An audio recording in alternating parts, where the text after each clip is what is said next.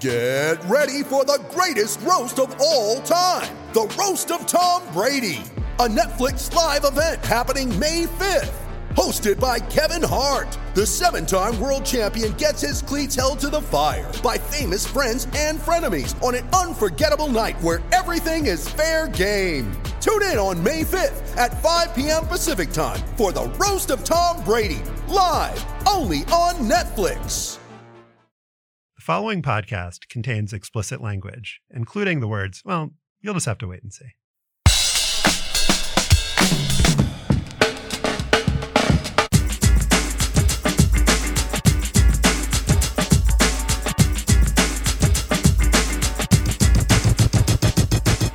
Hi, I'm Josh Levine, Slate's national editor, and this is Hang Up and Listen for the week of July 25th, 2022. On this week's show, Tim Layden will join us to talk about the record-breaking sprinters and a record-jumping pole vaulter at the World Track and Field Championships. Then Abe Riesman will be here to discuss Vince McMahon's retirement as WWE chairman and CEO, amid reports that the wrestling impresario paid millions in settlements to women who accused him of sexual misconduct and infidelity. And finally, Sarah Larson will be here for a conversation about her New Yorker feature on pickleball. I'm in Washington, D.C., and I'm the author of The Queen and the host of the podcast One Year. Stefan Fatsis and Joel Anderson are both out this week, but don't fear.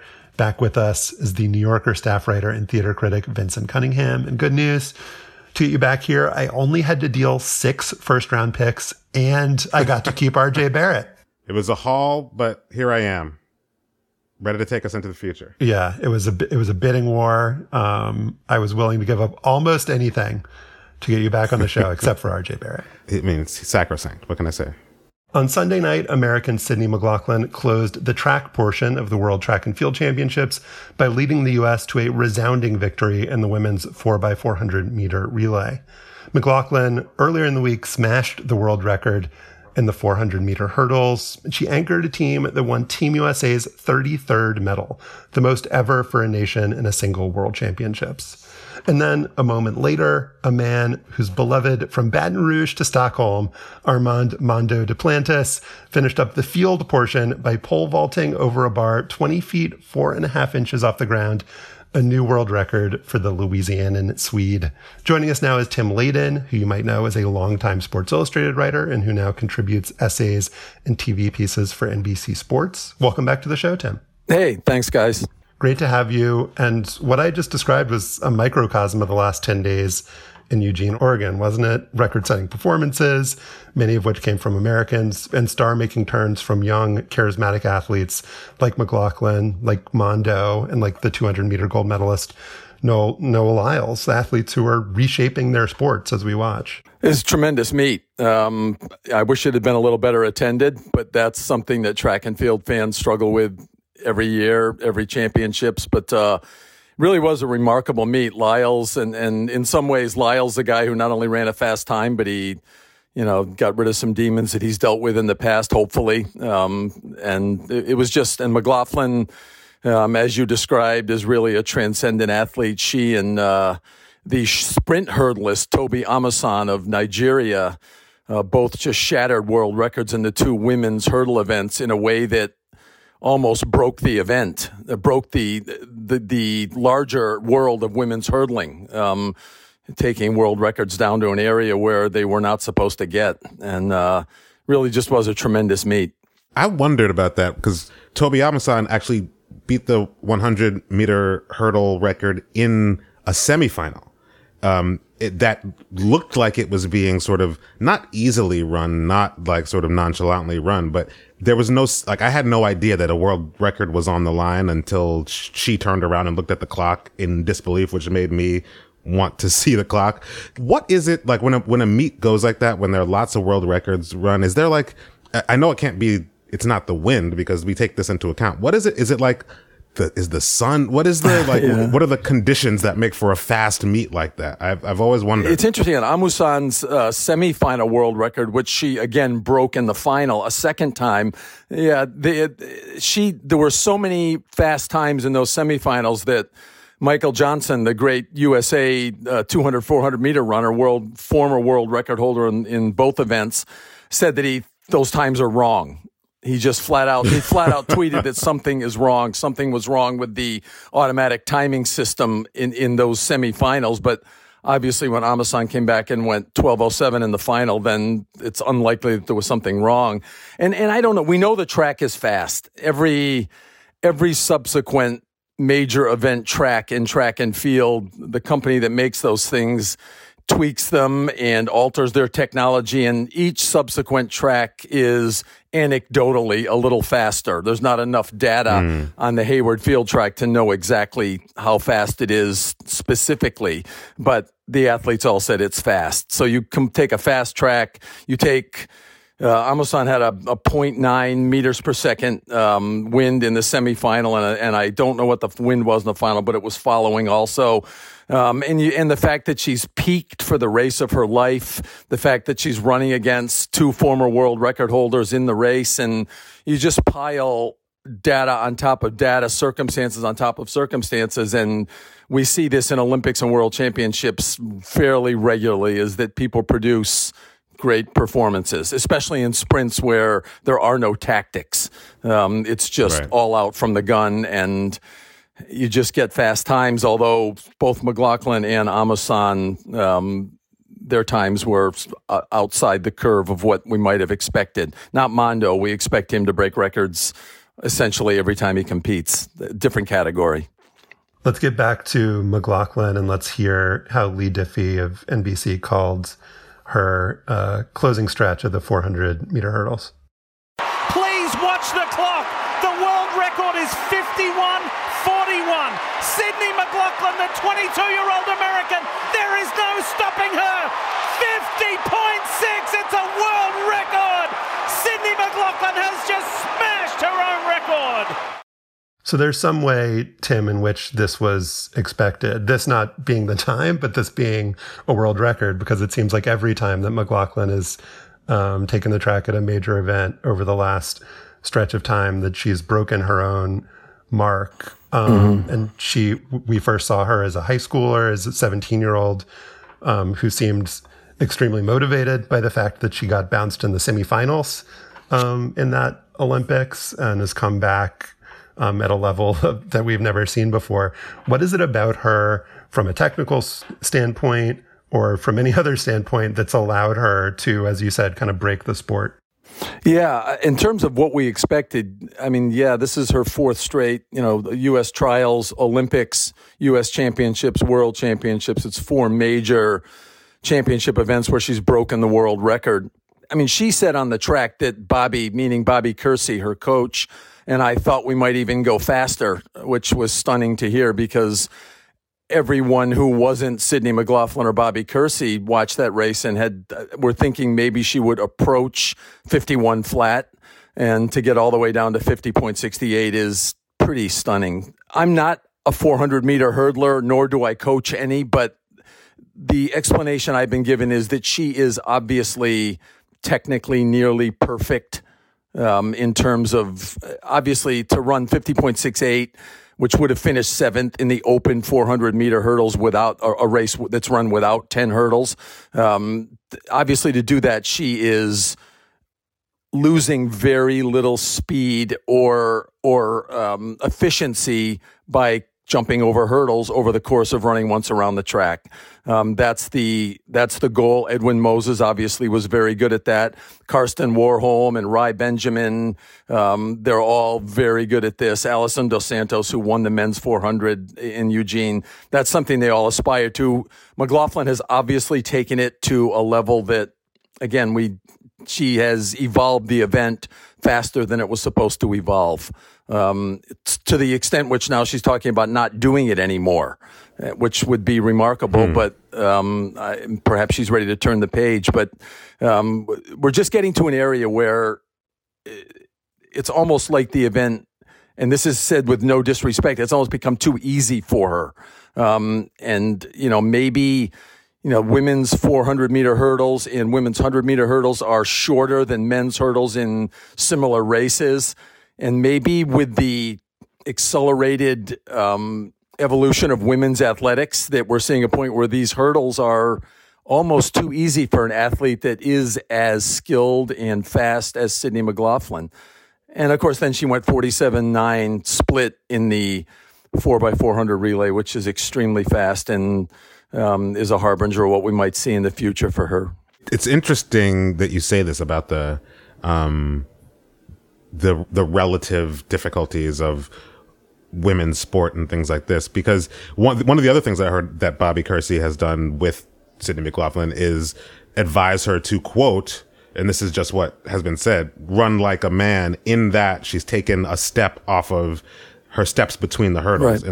And her technique is now exactly mimicking what men's hurdlers do, where I think it was she's down to 14 steps instead of 15 steps between hurdles. Yeah. And, you know, as Title IX has come, you know, it's gained new relevance when you talk about trans athletes in sports and all these things. It's interesting to hear that in some ways the techniques that once were different have started to be the same across men's and women's sports. Sure, and in the 100-meter hurdles for Amusan, it's 3 steps between hurdles, just like men, but the hurdles are a little shorter because the athletes are a little shorter. Whether women have exceeded that seems to be an ongoing thing. And McLaughlin she's been a perfect hurdler since she was 14 or 15 years old, and she's one of those prodigies who's just ascended the scale without losing any of that excellence, which only happens less than 100% of the time. The interesting thing with her is going to be seeing, the assumption is she'll run the 400 now, either next year at the World Championships in Budapest and Paris at the 2024 Olympics. Some of us would like to see her continue to run the hurdles along with the 400 and try to double if the schedule can be configured to make that possible.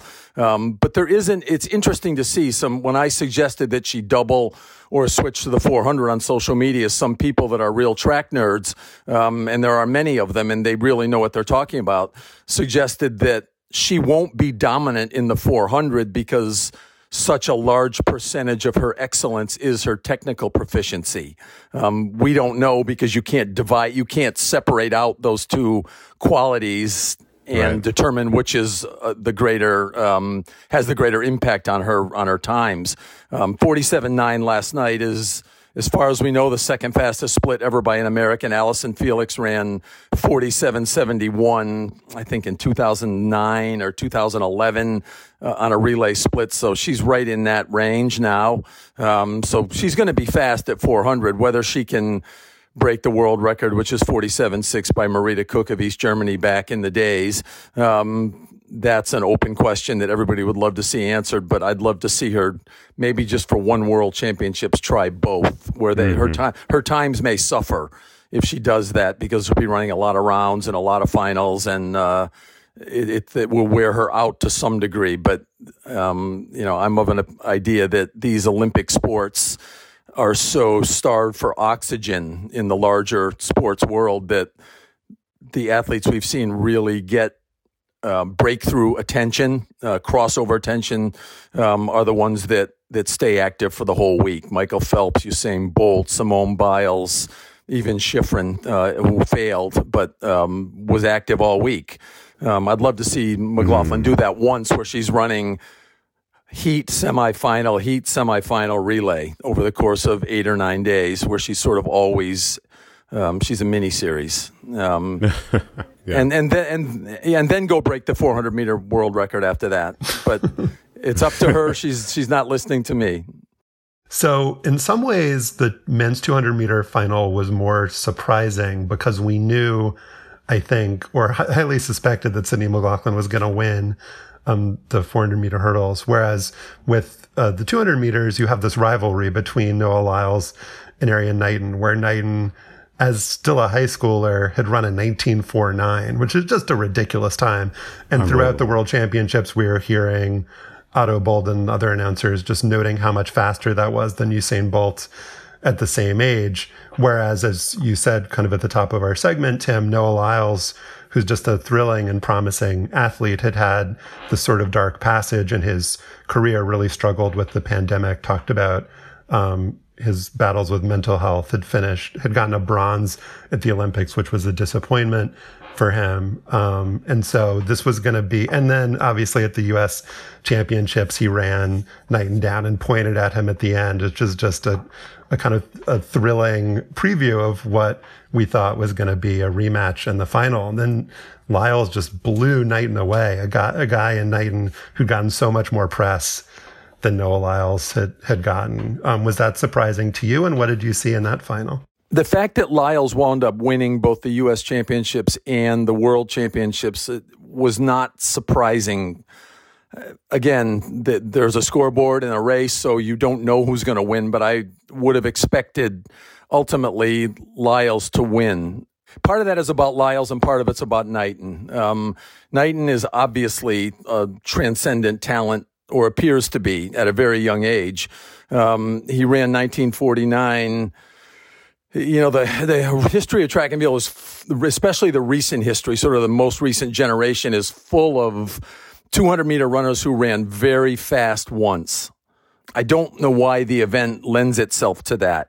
But when Knighton ran 1949, I had a conversation with Otto and some other people in the track world, and I said, okay, you know, now he has to back that up a couple times now. But he's only 18, so you don't want to lay that across his shoulders. He has a long time to run, to get stronger, to get faster, to get more coaching. His whole career is ahead of him. But my gut feeling was it was going to be hard for him to produce another race like that this year, for instance. I mean, just for so people understand, like, he'll be as old as Noah Lyles is now in 2029. Right. Yeah. And Lyles in 2016 nearly made the Olympic team in the 200 meters when he was the age that Knighton is now. So he didn't make it. He came close, but he had also not run 1949 at that point. So Knighton has been more of a prodigy than Lyles or anybody, really, even Bolt. I thought Knighton would. I thought he had a significant task to run that fast again and to beat grown men who have been doing this. Not that is not a negative comment on Knighton. It's just not easy. And people in track tend to look at the time and say, okay, well, he's going to go faster or just do this again. And it just isn't, the curve doesn't go straight up, with sprinters, especially because it's a quirky, funky activity that's hard to repeat. You have nerves, you have technique, you know, and as the great sprinter Mike Marsh once said to me, you're trying to do something very intense while relaxing. It's just, you know, it's an interesting thing.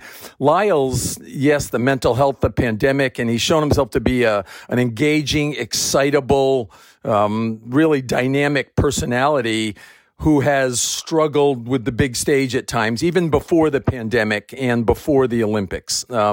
He's thrown in some poor races on big stages.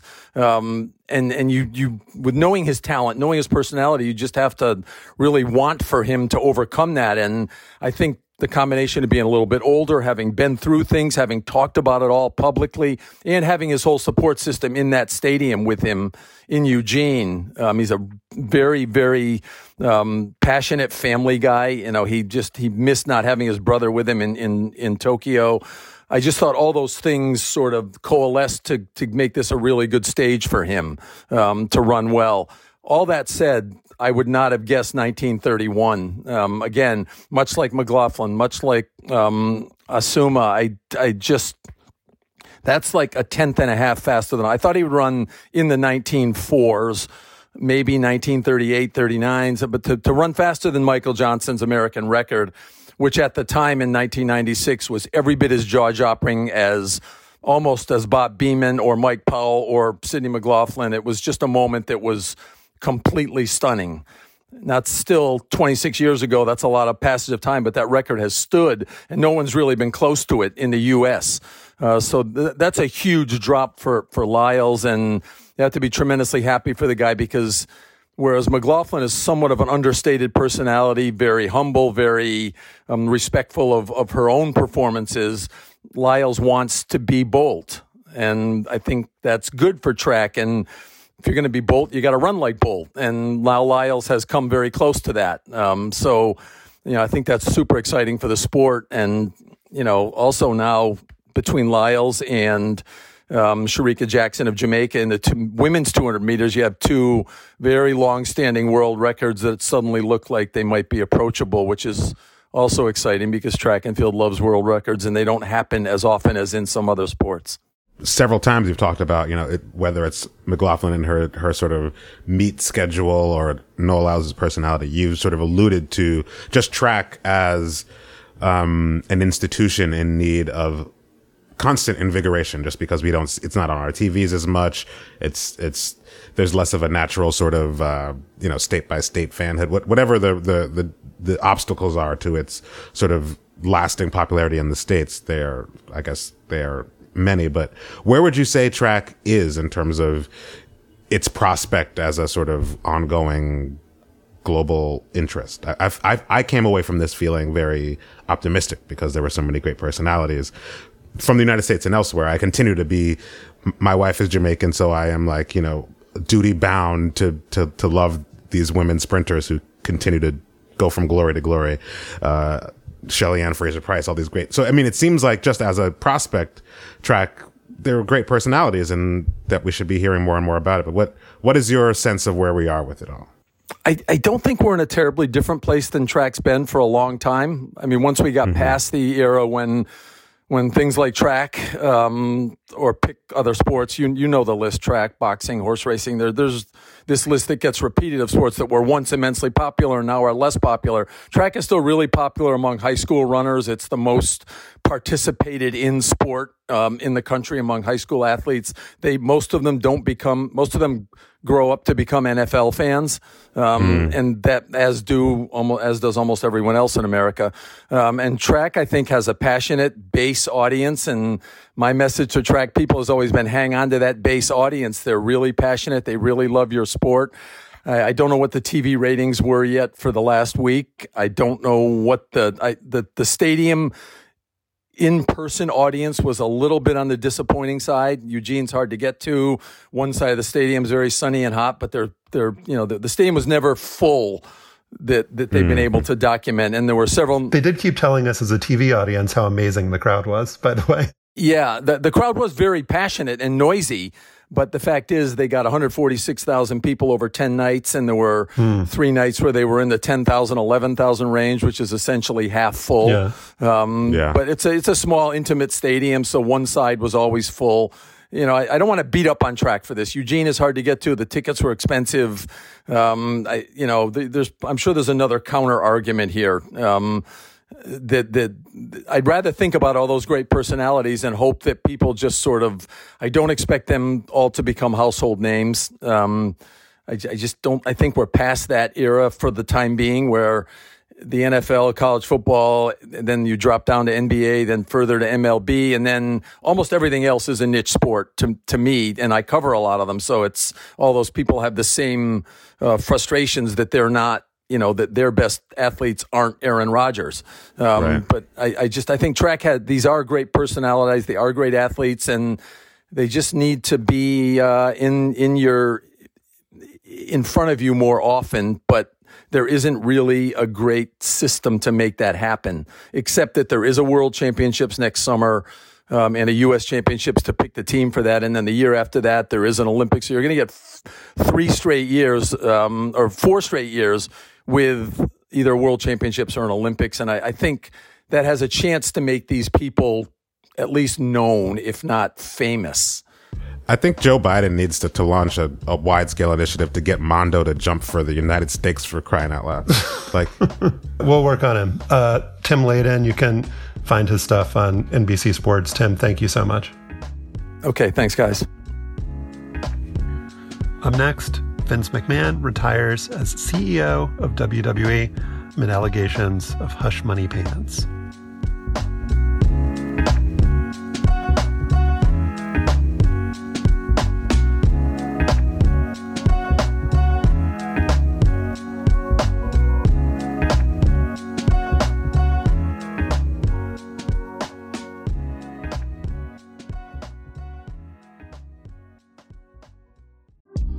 Apple Card is the perfect cashback rewards credit card. You earn up to 3% daily cash on every purchase, every day.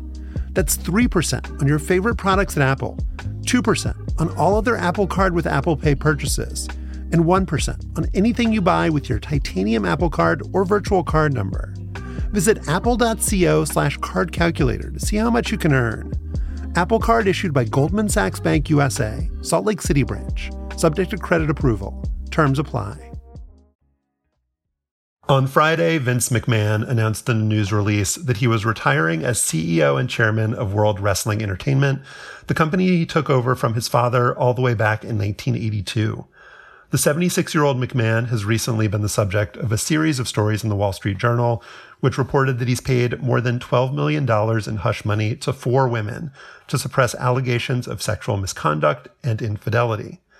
WWE has said that it's investigating those allegations, and McMahon, as of now, remains the company's majority stakeholder, while his daughter Stephanie is taking over as chairwoman and co-CEO.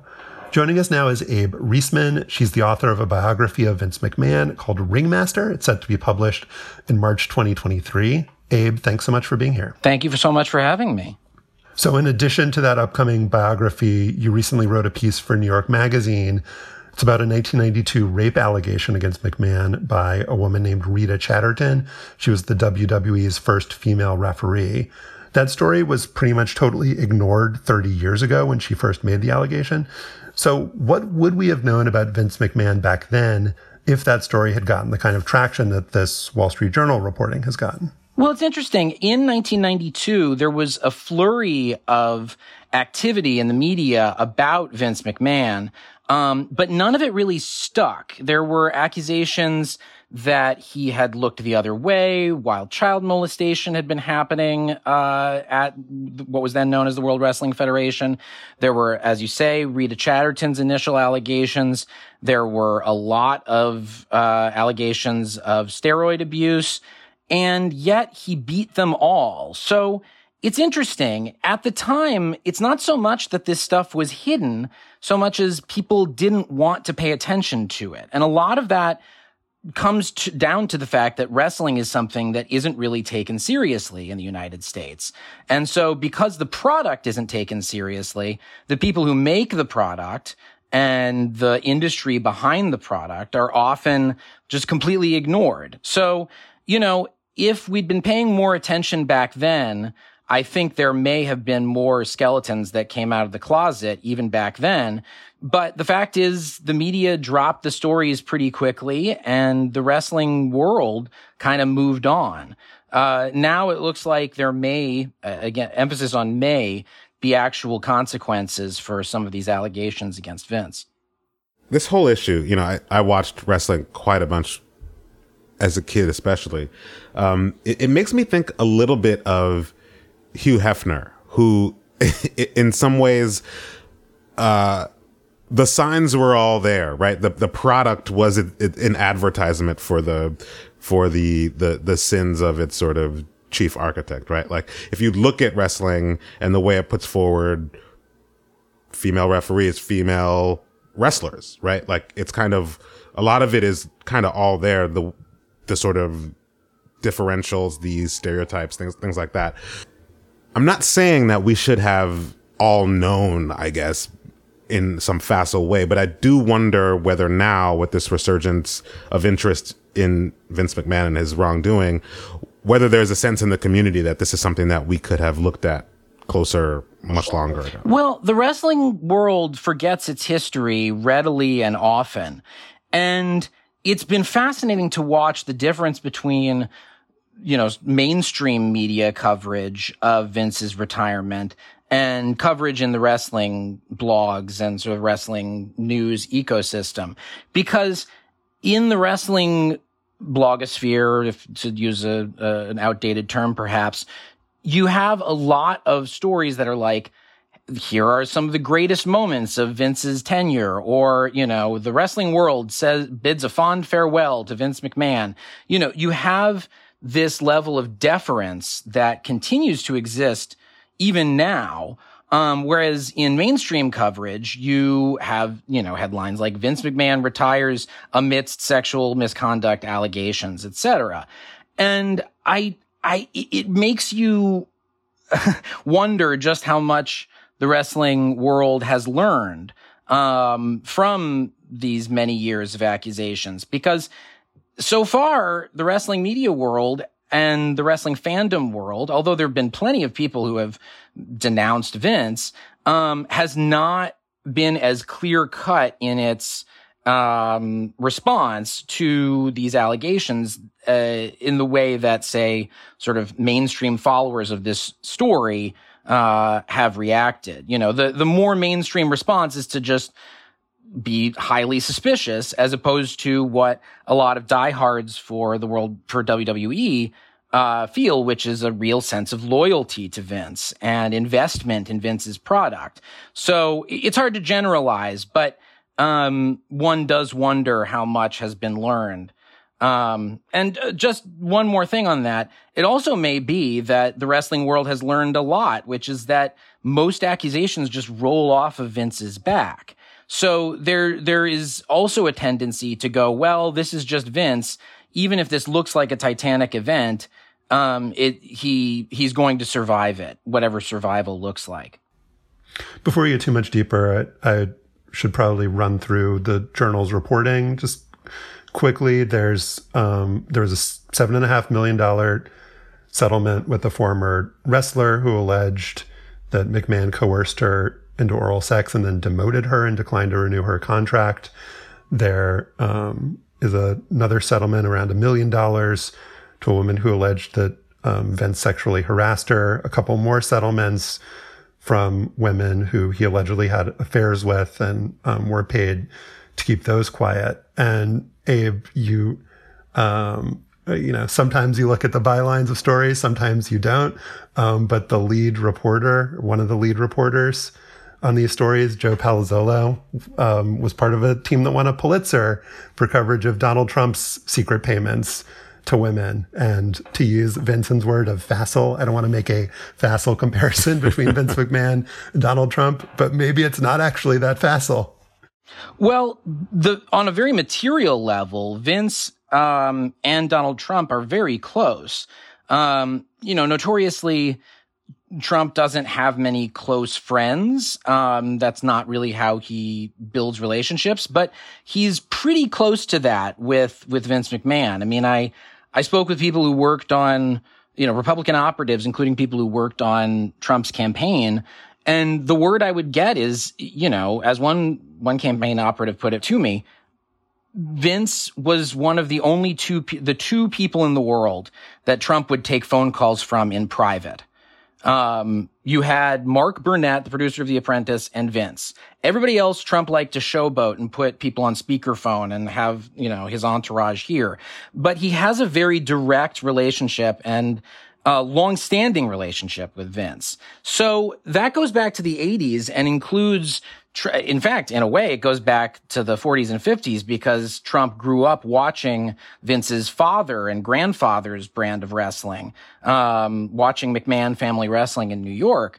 But then in the 80s, Trump and Vince developed this relationship where Trump sponsors, you know, quote unquote, sponsors two WrestleManias. Of course, as is true with everything Trump, it's a little more complicated than that. But he was the public face of hospitality for these two WrestleManias, WrestleMania being the sort of Super Bowl of wrestling, for lack of a better term, for WWE. And then you have Trump appearing in a future WrestleMania in 2007, as a participant. He didn't really do a whole lot of wrestling, but he was part of this battle of the billionaires between Vince and Trump. But it was all, you know, what they refer to in wrestling as kayfabe. It was an illusion. They were not actually at odds. And in fact, I would guess that Trump has learned a tremendous amount from watching Vince's product and from participating in Vince's product, because you do see those comparison points. You see the ways that they weave together reality and fantasy, sometimes really audacious fantasy, and let people sort of enjoy the spectacle, not necessarily knowing what's real and what's fake, but either not caring and just wanting to experience it, or caring so much that they start spending all their time trying to dissect, well, this is real, this is fake, this is real, this is fake, in kind of a QAnon mode. You know, that there's a lot of parallels to ways that you can consume professional wrestling in that same way. And you know, then there are, of course, the overlaps in terms of the ways that Trump and Vince have interacted with women. And, you know, you pointed out that stuff already, and there is that overlap in the reporting and the actual people doing the reporting. But yeah, I would not say it's a facile comparison. I think the two of them have a lot in common and indeed have probably learned a lot from each other. And I should say, Linda McMahon, Vince's wife, was in Trump's cabinet. She was the director of Small Business Administration. So their ties run deep and long. Speaking, as you were earlier, of professional wrestling having or having not learned anything from Vince's transgressions, do you have a sense of now, like sort of within WWE, what the sort of state of that organization is? How I know that they, first of all, have been in the middle of a pitched battle, as they often are, with like a sort of upstart competitor, AEW being the one now. And so how does this play into their sort of the feelings inside of their organization? Is it a chastened? Is it defiant? What's the feeling? Do you know? From what I can surmise, people don't really have a firm sense of what exactly is going on. Vince's retirement came down, you know, that announcement came down on Friday and came as a shock to the vast majority of people who work at WWE. At least that's, you know, from what I can surmise. And I don't know that there is a clear sense of what the future for this company is without Vince at the creative helm, without him as CEO and chairman. There's this sense of, well, is WWE going to sell? Is it going to go, you know, is some media giant going to buy this already giant media company? That could happen. And that level of uncertainty is always something that employees of a company don't want to have to deal with. You know, are there going to be redundancies? Are people going to get fired, et cetera? There's so much that's up in the air, and I think that's true at very high levels. You know, you have people who are pretty senior at the company who don't exactly know where things are headed right now. It's kind of up for grabs. And as I said, we don't really know exactly how much power Vince has given up at this point. You know, as was pointed out earlier, he still is the largest individual shareholder of this publicly owned company and has control over an estimated about 80% of the votes among shareholders. So he's still very much somebody who you can argue is in charge. And, you know, that again leads to confusion for people within WWE. You know, who's really running this show? I mean, the co-CEO now is his daughter, and the new head of creative reportedly is his son-in-law, Paul Levesque, the wrestler Triple H. So the sense I get is people don't really know what the future looks like, and that's troubling for everybody.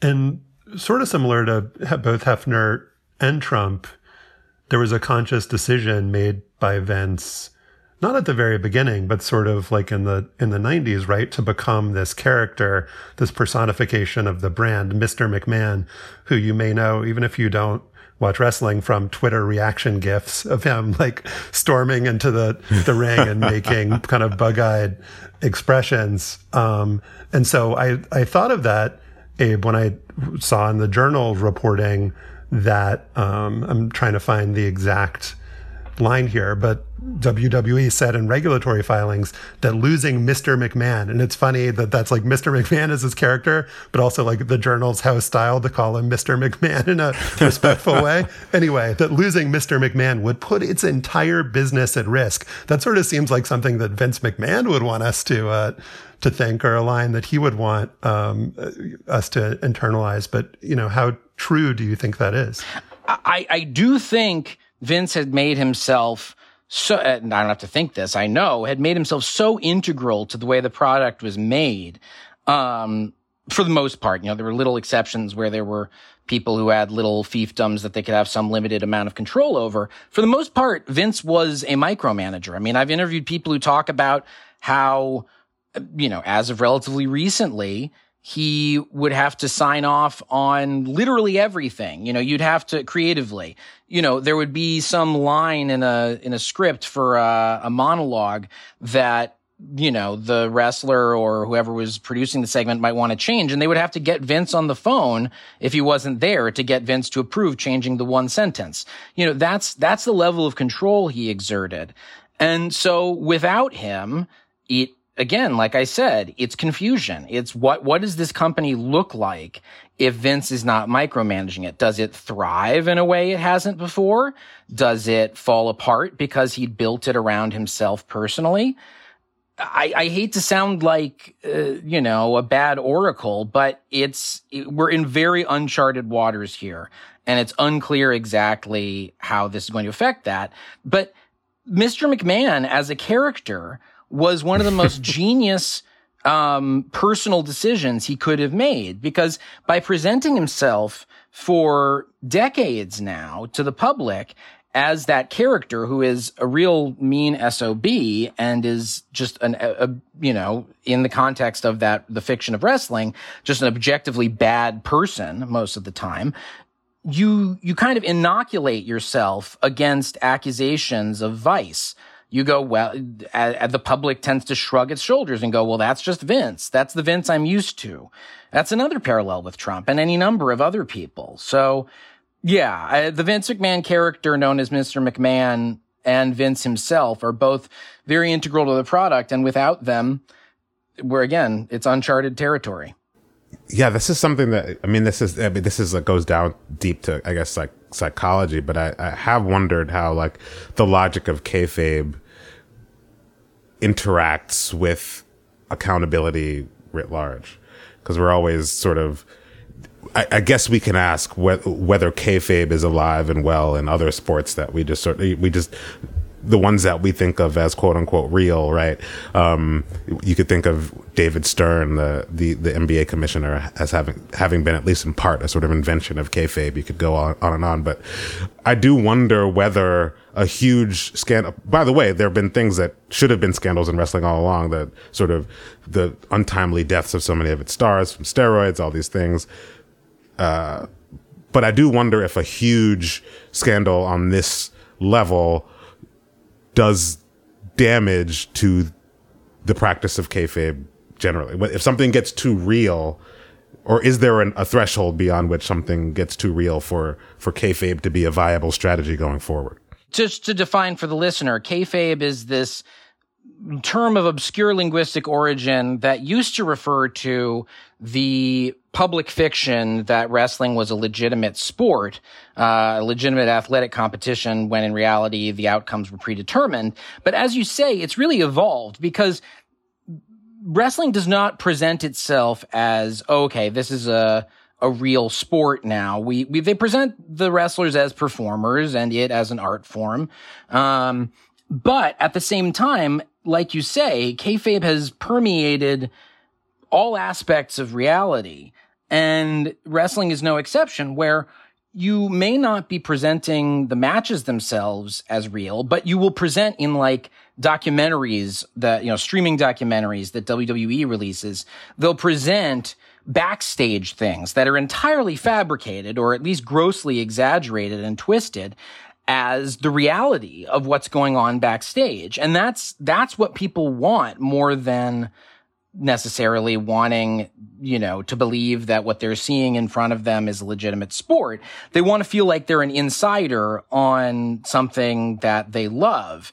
And so kayfabe, I think, is still alive and well. I don't think you can kill kayfabe all that easily.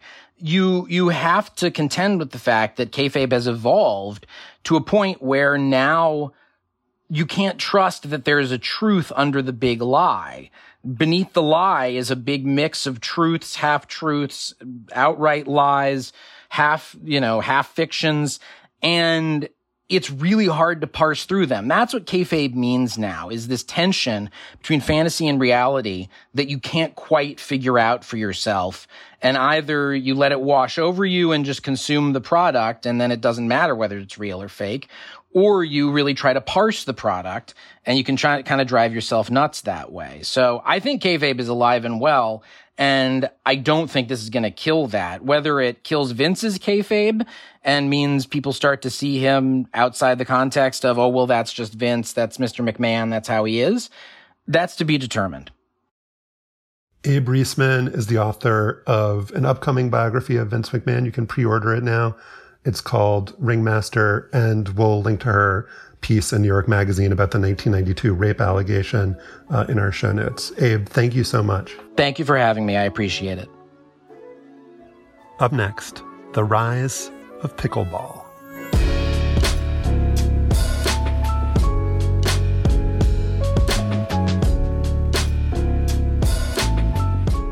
On this week's bonus segment for Slate Plus members, Vincent and I are going to talk about the latest with Kevin Durant and the reports emerging on Monday that the Boston Celtics are potentially interested. Good idea. Bad idea.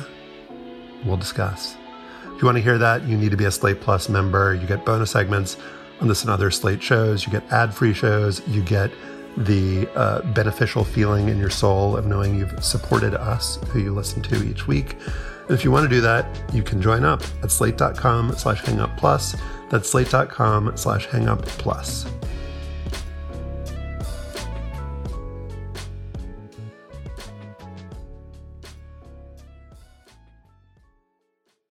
When you need mealtime inspiration, it's worth shopping Kroger, where you'll find over 30,000 mouthwatering choices that excite your inner foodie. And no matter what tasty choice you make, you'll enjoy our everyday low prices, plus extra ways to save, like digital coupons worth over $600 each week. You can also save up to $1 off per gallon at the pump with fuel points. More savings and more inspiring flavors make shopping Kroger worth it every time. Kroger, fresh for everyone. Fuel restrictions apply. In her recent New Yorker feature story on pickleball, Sarah Larson notes the following facts. It's played with paddles and a wiffle-like ball. During the pandemic, more than 1 million Americans began playing it, bringing the total to around 5 million. Michael Phelps, Leonardo DiCaprio, and the Clooneys all play. There is such a thing as a pickleball vacation. And if you attend a tournament in Boca Raton, you might just hear a man yell out, apropos of nothing, pickleball. And that's just from the first three paragraphs. Joining us now is Sarah Larson. She's a staff writer for The New Yorker. We will link to her feature story on our show page. Sarah, thanks so much for being here. Thanks for having me. So your story covers a lot of ground. I would hope that we get to the battle over the future of the pro game, which is maybe being ruined by a billionaire. But it's also a primer on a pastime that, as you write, can blur the lines between sport and hobby, amateur and pro, celebrity and mortal. Is that what you think is the secret to pickleball success, that it can kind of be all things to all people? Yes, in a way, I think maybe. But I think the secret to pickleball's success is that it makes people happy, and that people desperately need to feel happy right now. That's sort of what I came away with. I think it's just the right amount of exercise and challenge and socializing.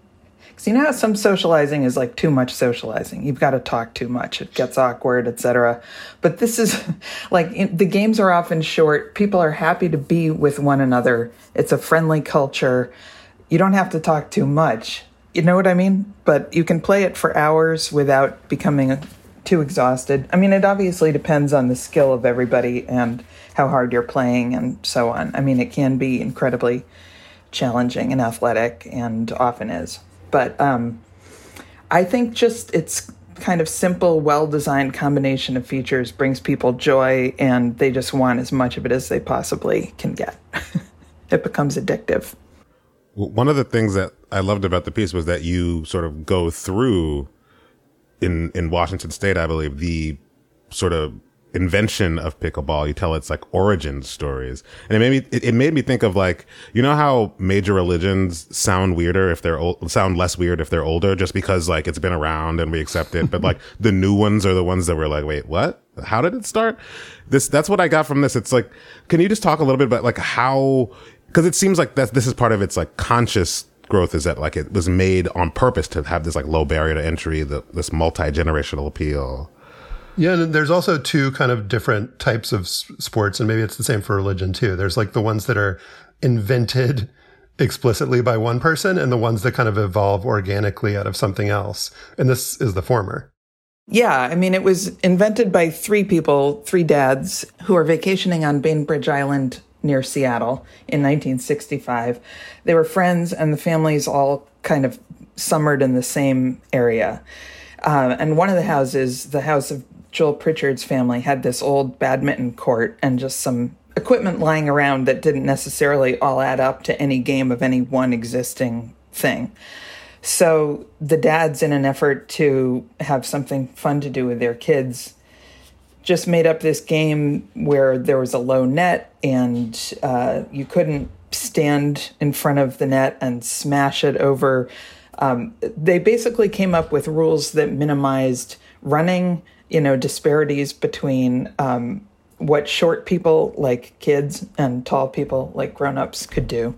And it's often played doubles. So it ended up being that with just, you know, a little bit of skill and watching where you're putting the ball and that kind of thing, you could have a competitive game without having to be running all over the entire court like Bjorn Borg in my day. No. Or and then everybody, the first people who got addicted to pickleball were those families and their friends. They started playing it all the time that summer. And there are these great videos you can find online of the older founders of the game who have all since died, but talking about how, you know, if you aimed for a couple of trees, you could force your opponent into a backhand, that kind of stuff. Have you ever been, like, on vacation, you kind of make up a goofy game? This was one they just took really seriously and did a really good job with. So yeah, and the rules seem particularly well designed. I've talked before on this podcast about how softball is a sport where I think it just doesn't quite work because the bases are too close together and the mound is too close to home plate. And like, there are some sports that just seem like you need to continue. And like, even in baseball, like a game that's been around forever, there's just like constant talk of like, do we need to make the bases bigger? And do we need to change the height of the mound? And do it, And so it's amazing that these dads seem to have figured out rules that not only have made the game kind of popular and spread and are competitive for like kids and adults and grandparents, but also like from a competitive aspect, it seems like it's a really well-designed, well-conceived game. Yeah, definitely. I think a lot of people have added to it and helped refine it over the years. And I think in the early weeks of their coming up with it, they refined it bit by bit. And there's an underhand serve, and that also makes it, tennis. One of the reasons tennis is hard for some of us is that the serving, it's like pitching in baseball, it's very intense, and that kind of makes or breaks most high-level games. But this, and there's a 2-bounce rule where it has to bounce on both sides before you really start volleying and that kind of stuff. So it starts off in a gentle way, and then who knows what happens. I mean, speaking of tennis, one of the really funny parts, this piece is really funny. I laughed out loud so many times. One of the really funny things about it is like how the pickleball enthusiasts talk about like, that speaking like that, meaning things that are like overly competitive and overly professionalized. Like that's very tennis of you. Like that's like, that this is like, these are rival, not just sports, but cultures in a sense. And I know from like being online and like following people that are into tennis that like it is very much the competition is coming from both sides. Like people are upset about like, court space and things like this. It's a very right now there's a kind of zero sum relationship between those things. Is that something that you see smoothing out as pickleball professionalized, or is this like endemic to its culture, its anti-tennisness? I don't know. One of the funny things about the anti-tennis part of it is that most of the people who are grateful for pickleball and why it's different from tennis are former tennis players or are people who played tennis their whole lives, and I talked to a lot of people at tournaments who, were pro tennis players or who were lifelong competitive tennis players, but they just found that the culture of pickleball and also the physical ease of it compared with tennis in some ways just makes it friendlier. It's friendlier physically and socially, kind of. But it isn't as if all of the pickleball players are people who started out demonizing tennis and don't know tennis. You know what I mean? They're the same people. people who have been like waiting their whole lives just for a place to channel their hatred toward tennis. They're like, finally. These people are few and far between. Well, but then the real estate question is a whole other thing. I mean, there are many pickleball players who very passionately want more courts. And I mean, one of the things that I really came to love as I learned about pickleball was that I think for some people it's a physical, athletic thing to do that they might not otherwise be doing. There are many other players who are really athletic and would be doing some sport anyway. But there are a lot of people who play it recreationally, and there are a lot of like restaurant chains that are starting to spread that are like booze and pickleball and hanging out and, you know, that kind of stuff. So I like that there's a low barrier to entry for a lot of people, and that people are doing something physical and social in real life. That seems very good. But I think that the answer to the real estate question is that there just needs to be more courts for everybody. I don't love the idea of pickleball taking over and there not being any tennis. Now, I don't think that's going to happen, but there's no reason that tennis players should have to feel stressed out because people love pickleball, you know? Tennis and pickleball just both need to team up on golf and just start raising some golf courses, form an alliance. I mean, one of the big themes and sections of your piece, Sarah, if we kind of bracket the recreational side of the game here for a minute, is that the more competitive side of pickleball is becoming more like tennis or more like a whole bunch of other sports, that there is this kind of injection of prize money, sponsorship, and then you have this billionaire who's Tom Dundon, the owner of the Carolina Hurricanes, who's come in and just like thrown the entire sport into a frenzy. He's sort of like the golf live tour, except without the Saudi Arabia money. I don't know if I would take it. Oh, I would go that far. I would potentially go further. But like people are having to choose, am I going with the APP or the PPA? And it seems like the kind of bigger picture here is that a lot of people are realizing that this is a popular sport.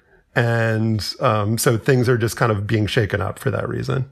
Before Tom Dundon came and bought the PPA and a couple of the other big pickleball entities, there were tournaments and there were many people playing in tournaments. There were these two tours, the PPA and the APP, and then there's a third thing, the MLP, which is a league, Major League Pickleball, which is also was started by a wealthy guy, Steve Kuhn, who's kind of a great character.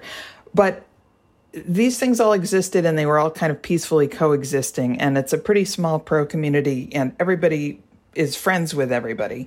But the other thing is, for the two main tours, those are pro-am tours, and historically amateurs kind of funded a lot of, you know, through registration fees and so on. So it isn't a bad thing that more sponsors are coming in and investing money, especially if it's going to take some of the heat perhaps off of the amateur community who's been funding it largely through enthusiasm and so on. You know, there hasn't been enough money to go around to support a big pro scene and all of the things that one would want to have happen with the pro scene. But Dundon did, you know, he had some players sign exclusivity contracts, and that was sort of what started some anxiety.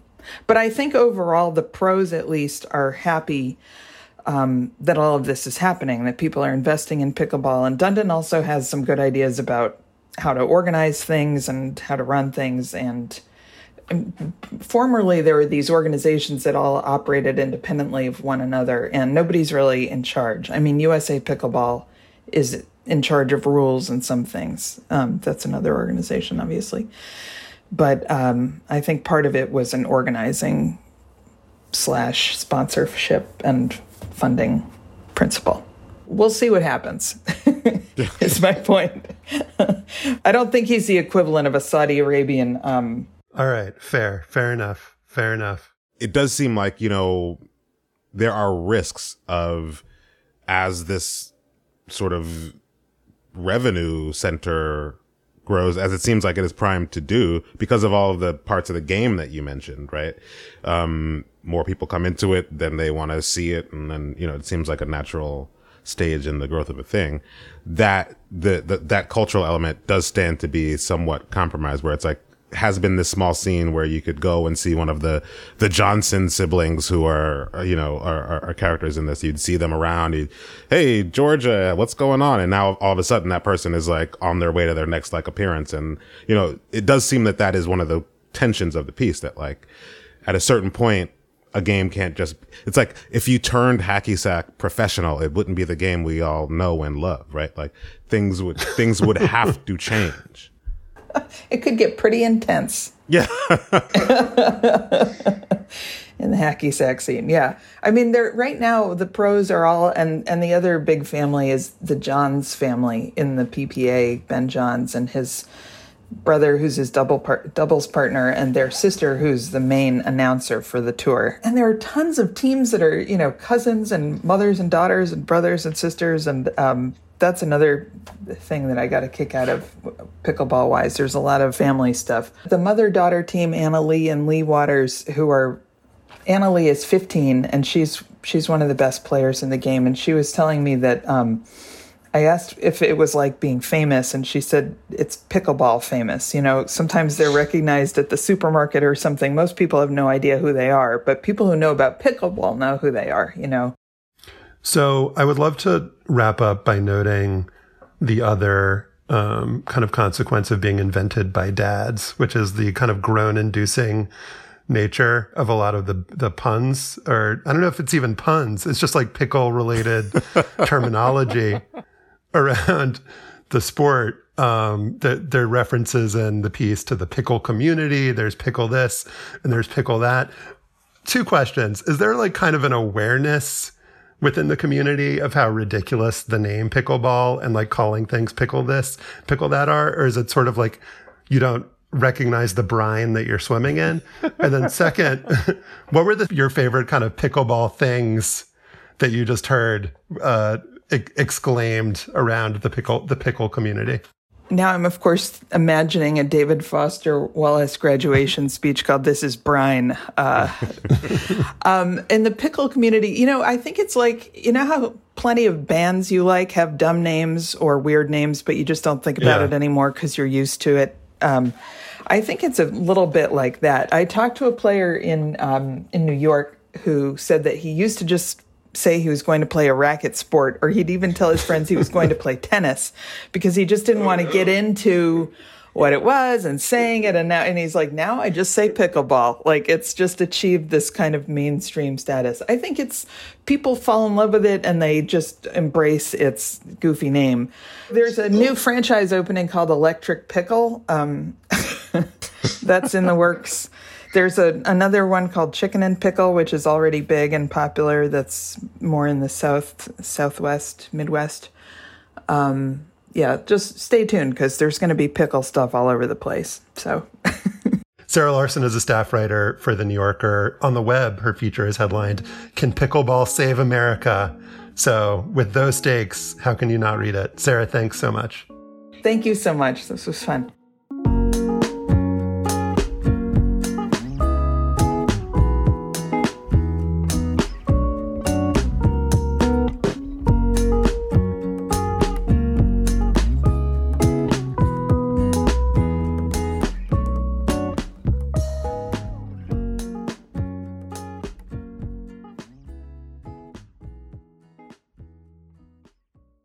With threats to our nation waiting around every corner, adaptability is more important than ever. When conditions change without notice, quick strategic thinking is crucial, and with obstacles consistently impending, determination is essential in overcoming them. It's this willingness, decisiveness, and resilience that sets Marines apart. With our fighting spirit, we don't just fight battles, we win them. Marines are the constant our nation counts on to fight the unknown, and through adaptable problem-solving, we do just that.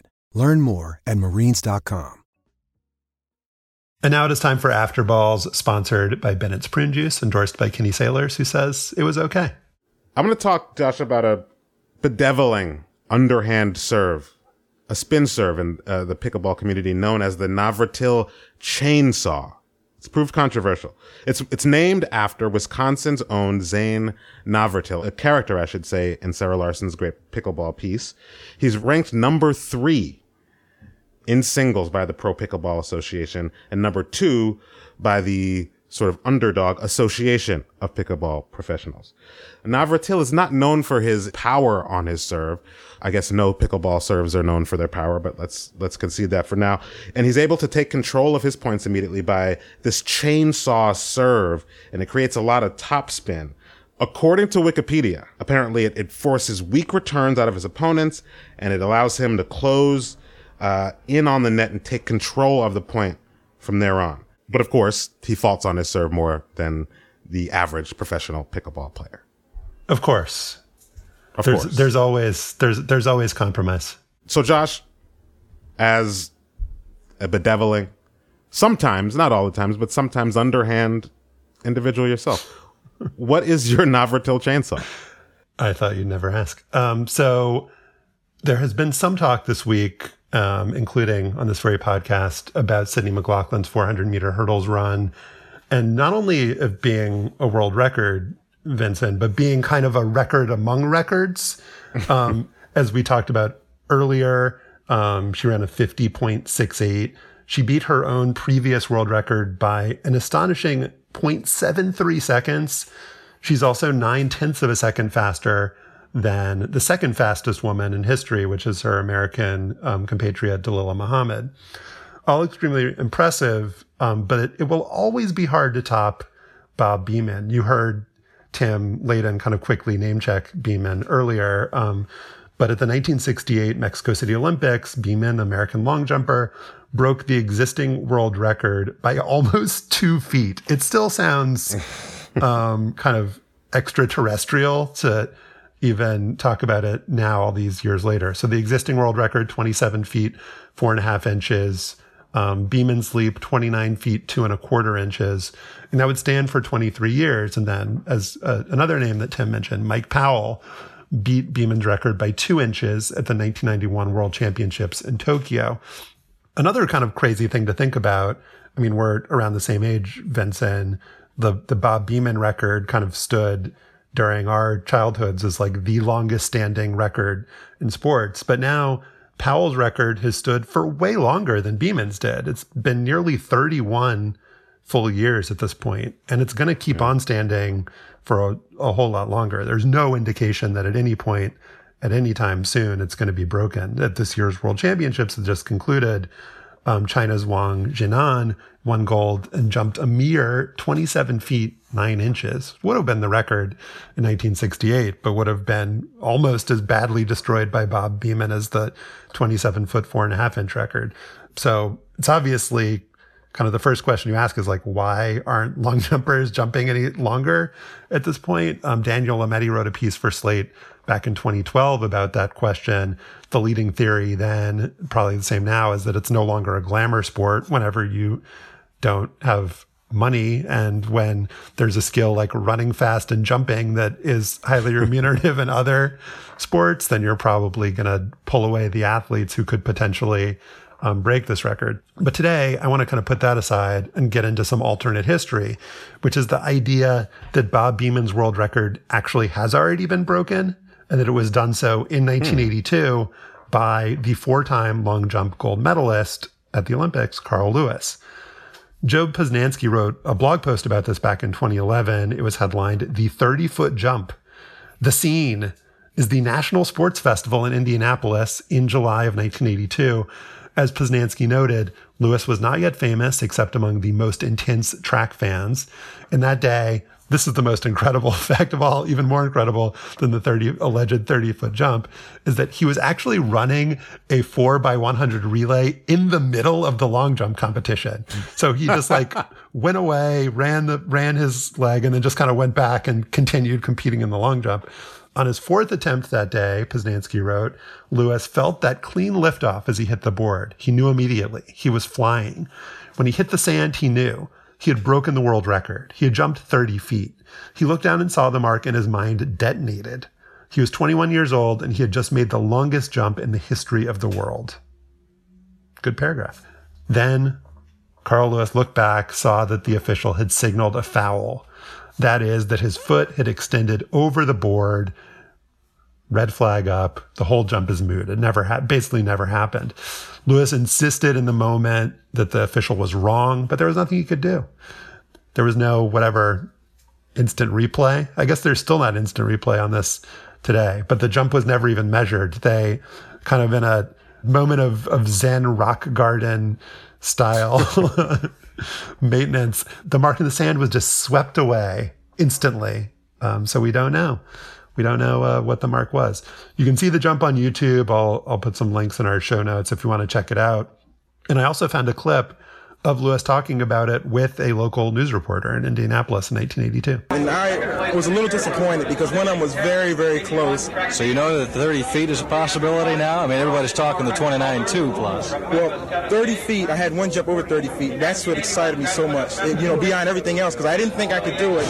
Lewis said then, you know, we just heard, I didn't think I could do it. Well, he never did get close to 30 feet in a non-foul attempt, though he did get over 29 a handful of times. That competition in 1991 where Mike Powell set the record, maybe one of the greatest kind of track and field duels in history. That's another thing that you should check out in YouTube, because not only did Powell set the record, but Lewis in that meet jumped over 29 feet to set his own personal bests.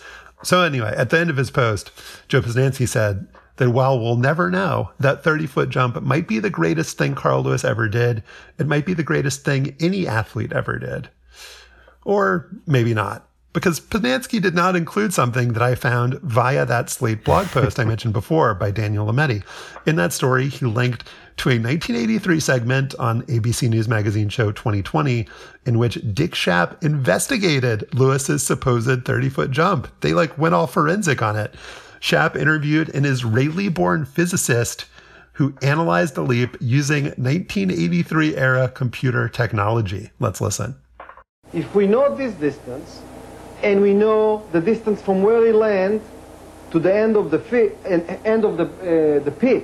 in the good jump, we can calculate what is the distance from the end of the pit back to the foul jump. If I give it an upper limit, it was 28.11, which is the second best jump of all time. And so there you have it, I guess. 28.11 is the upper limit. Though I'd definitely be interested, Vincent, in someone reanalyzing the footage using 2022-era computer technology, although it won't make the old footage any more high-res. But I still want to believe. I still want to believe. I so badly want to believe that I proposed it. If we... by AI, by remodeling, by whatever means available to us, if we establish that this happened, we should change the world record. We should go back. We should also, I feel like a retroactive justice is appropriate here. All right. Well, the grant proposal will be going out soon, so keep your eye on the space. That is our show for today. Our producer is Kevin Bendis. To listen to past shows and subscribe or just reach out, go to slate.com/hangup. You can email us at hangup@slate.com. Don't forget to subscribe to the show and rate and review us on Apple Podcasts. For Vincent Cunningham, I'm Josh Levine. Remember Zalmo Beatty, and thanks for listening.